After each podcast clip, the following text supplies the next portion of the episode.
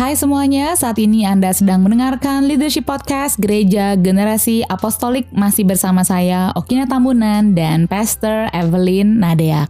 Kita masih melanjutkan, ini adalah episode terakhir untuk serial hashtag GGApedia. Dan Anda bisa mendengarkan kembali eh, seri-seri berikutnya atau episode-episode berikutnya supaya Anda semakin bertambah pengetahuan dan juga mendengarkan insights dan wisdom yang kami pernah share sebelumnya. Nah, hari ini kita akan berdiskusi mengenai istilah yang kita pakai di rumah GGA yaitu storm rider atau penunggang badai. Ya, benar penunggang badai.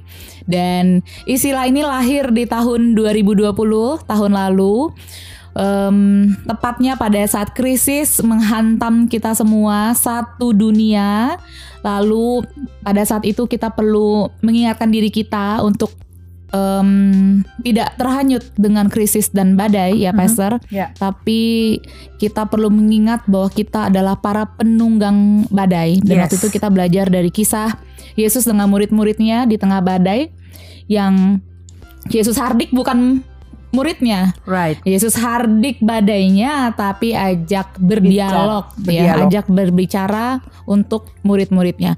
Nah, pasca badai sudah mulai reda, kita sudah bisa mulai melihat daratan yang baru ya, karena um, situasi akhirnya kita udah mulai familiar, kita udah mulai bisa mencari jalan pulih kita masing-masing untuk bisa beradaptasi dengan situasi saat ini. Namun tidak dipungkiri ya akhirnya muncul krisis-krisis yang timbul di masing-masing pribadi.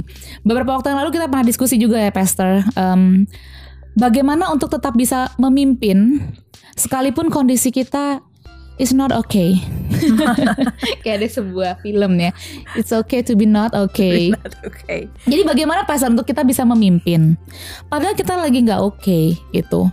Tapi juga kita tidak mau menyangkali perasaan tidak oke okay itu. Mm-hmm. Tapi juga kita perlu tetap memimpin, tetap perlu menggembalakan, tetap perlu mengambil keputusan, tetap perlu appear di depan orang-orang yang butuh inspirasi, sosok, model yang terlihat kuat dan masih bersama dengan mereka. Gimana Pastor? Um, itu tang itu sisi tanggung jawab kita ya, yeah. as as as a leader, uh, di mana ada tanggung jawab untuk tetap bisa berdiri di tengah-tengah krisis.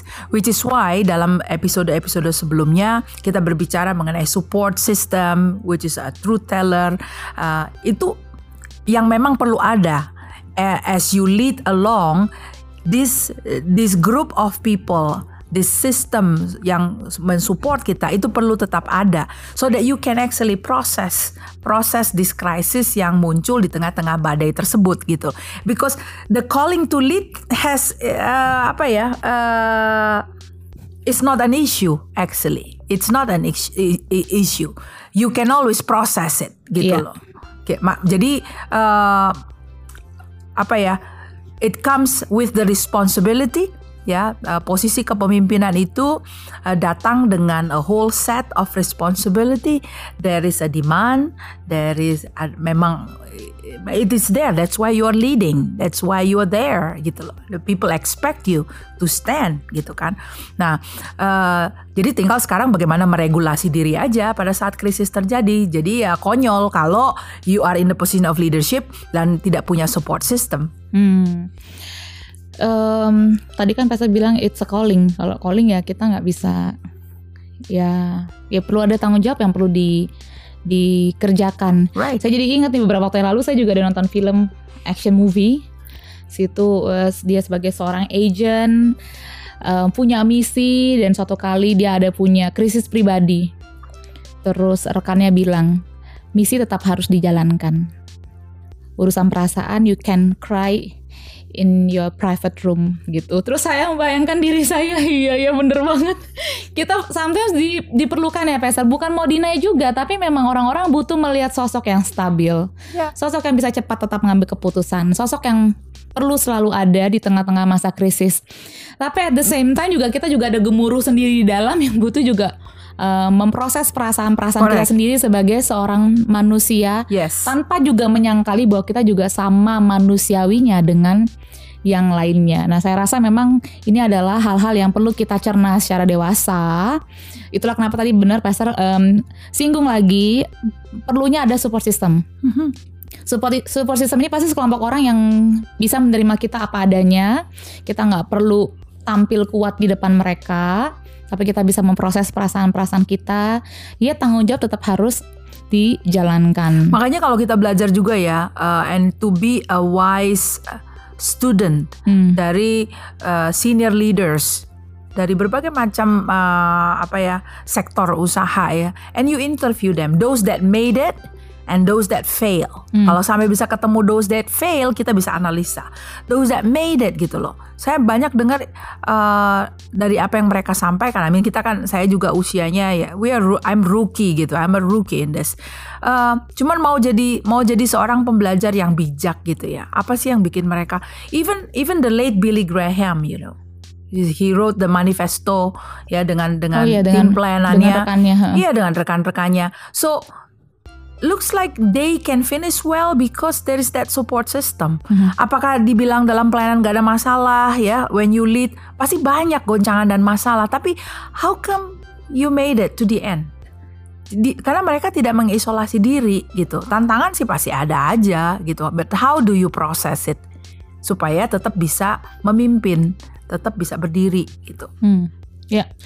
Em, di tahun 2021 ini kita masih ada 9 tahun lagi untuk menutup dekade yang sekarang ya Pastor. Jadi penting sekali untuk tetap terus kembangkan otot-otot menjadi seorang em, storm rider, seorang penunggang badai. Justru otot-otot ini perlu dikembangkan di masa-masa krisis ya. Eh, untuk kita menjadi seseorang yang tetap maintain kesehatan mental, tetap masih bertanggung jawab, bukan yang melipir dan lari dan meninggalkan tanggung jawab dan panggilan, tapi berani menghadapi kenyataan dan tantangan-tantangan. Belum selesai bahkan. Bahkan di bulan ini pun kita juga masih belum menentu nih kondisinya.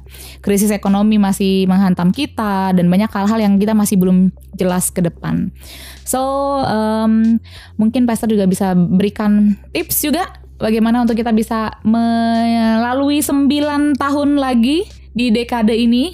Selain dari episode-episode sebelumnya yang kita sudah jelaskan untuk tetap punya Dream Guardians, punya support system, apalagi ada nggak Pastor bisa berikan tips? Um, mungkin satu ya. Jadi karena tadi konteksnya adalah storm rider. Every storm that come in our life, uh, it always come with a whole set of learning. Hmm, Ya. bagus ya perspektif itu. Every storm that come into our life. Karena storm itu alat uji, alat ukur sebetulnya. Ya sama seperti orang mau naik kelas, ada ujian itu.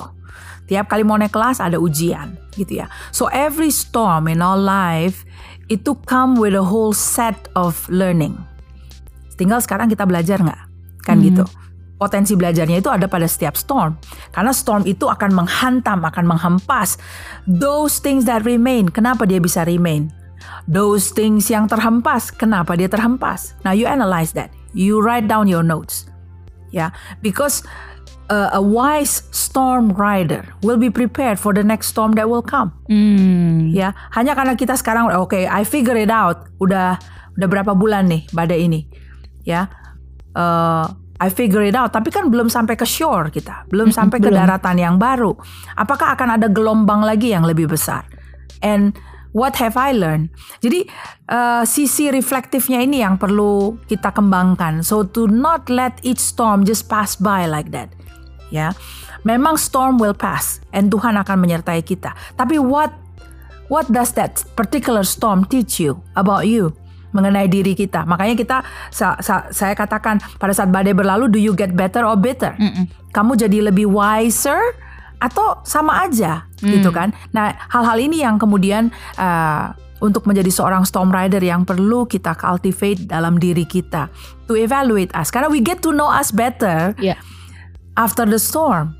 I get to know the Lord better after the storm. Jadi storm itu benar-benar eh, apa ya? Ujian dadakan yang yang yang bikin kita berpeluang menjadi lebih bijaksana. Jadi ada beberapa pertanyaan juga yang bisa kita ajukan ya Pastor pada Ya. saat badai itu datang. Apakah badai badai masalah ini adalah em, membawa yang tadi Pastor bilang membawa pembelajaran-pembelajaran yang kita perlu cukup reflektif dan melihat apa pembelajaran dibawa oleh badai ini dan bagaimana persiapanku untuk badai-badai berikutnya. Berikutnya. Tadi kan a wise storm uh, rider, Rider. jadi builder lagi. A wise storm rider will anticipate the next storm. Ya tentu ya, seorang pelaut pasti dia mengantisipasi bukan satu storm loh, Banyak. beberapa Yeah. storms Yes, gitu. yes. Tapi yang kedua juga bisa Pastor, apakah ini adalah uh, area of ignorance juga? Iya. ya. Jadi siapa tahu memang badai itu timbul memang karena ada ignorance yang kita berikan dalam hal tersebut, Ya. isu tersebut. Yang Kayak kita tidak contoh- mindful ya. Betul, kayak contoh siapa yang menyangka ada krisis ekonomi. Oh baru sadar itulah gunanya emergency fund misalnya. Betul. Em, dan ya yang lain-lainnya lah ya yang kita juga bisa mulai antisipasi untuk badai-badai berikutnya. Eh, bagus sekali kita bisa menambahkan kata wise di depan Storm Rider itu sendiri. So em, kita berharap kita menjadi orang-orang yang bijaksana karena menjadi bijaksana itu juga salah satu hal yang saya kejar juga, Pastor. Menjadi cerdas, jenius dan lain-lain. Kayaknya kita bisa gitu dari baca-baca informasi dan buku-buku. Tapi menjadi orang bijaksana itu tidak mudah. Membutuhkan takut akan Tuhan. Itulah awal dari hikmat. Menjadi orang yang berhikmat, yang tajam, yang selalu mengasah kapaknya Yes, yes. supaya pekerjaan jadi lebih ringkes, cepat, badai-badai bisa terantisipasi. Jadi untuk menjadi wise itu adalah goal kita yang perlu kita kejar bersama untuk the rest 9 years untuk goal di satu dekade ini. Oke, thank you Pastor If. Ini adalah akhir dari serial kita hashtag GGApedia. Hopefully ada hashtag Gegapedia Volume 2 ya. kita kumpulkan dulu istilah-istilah yang lain. Nanti kita akan sampaikan lagi. Oke, sampai jumpa di episode berikutnya dan serial berikutnya. Bye. Bye.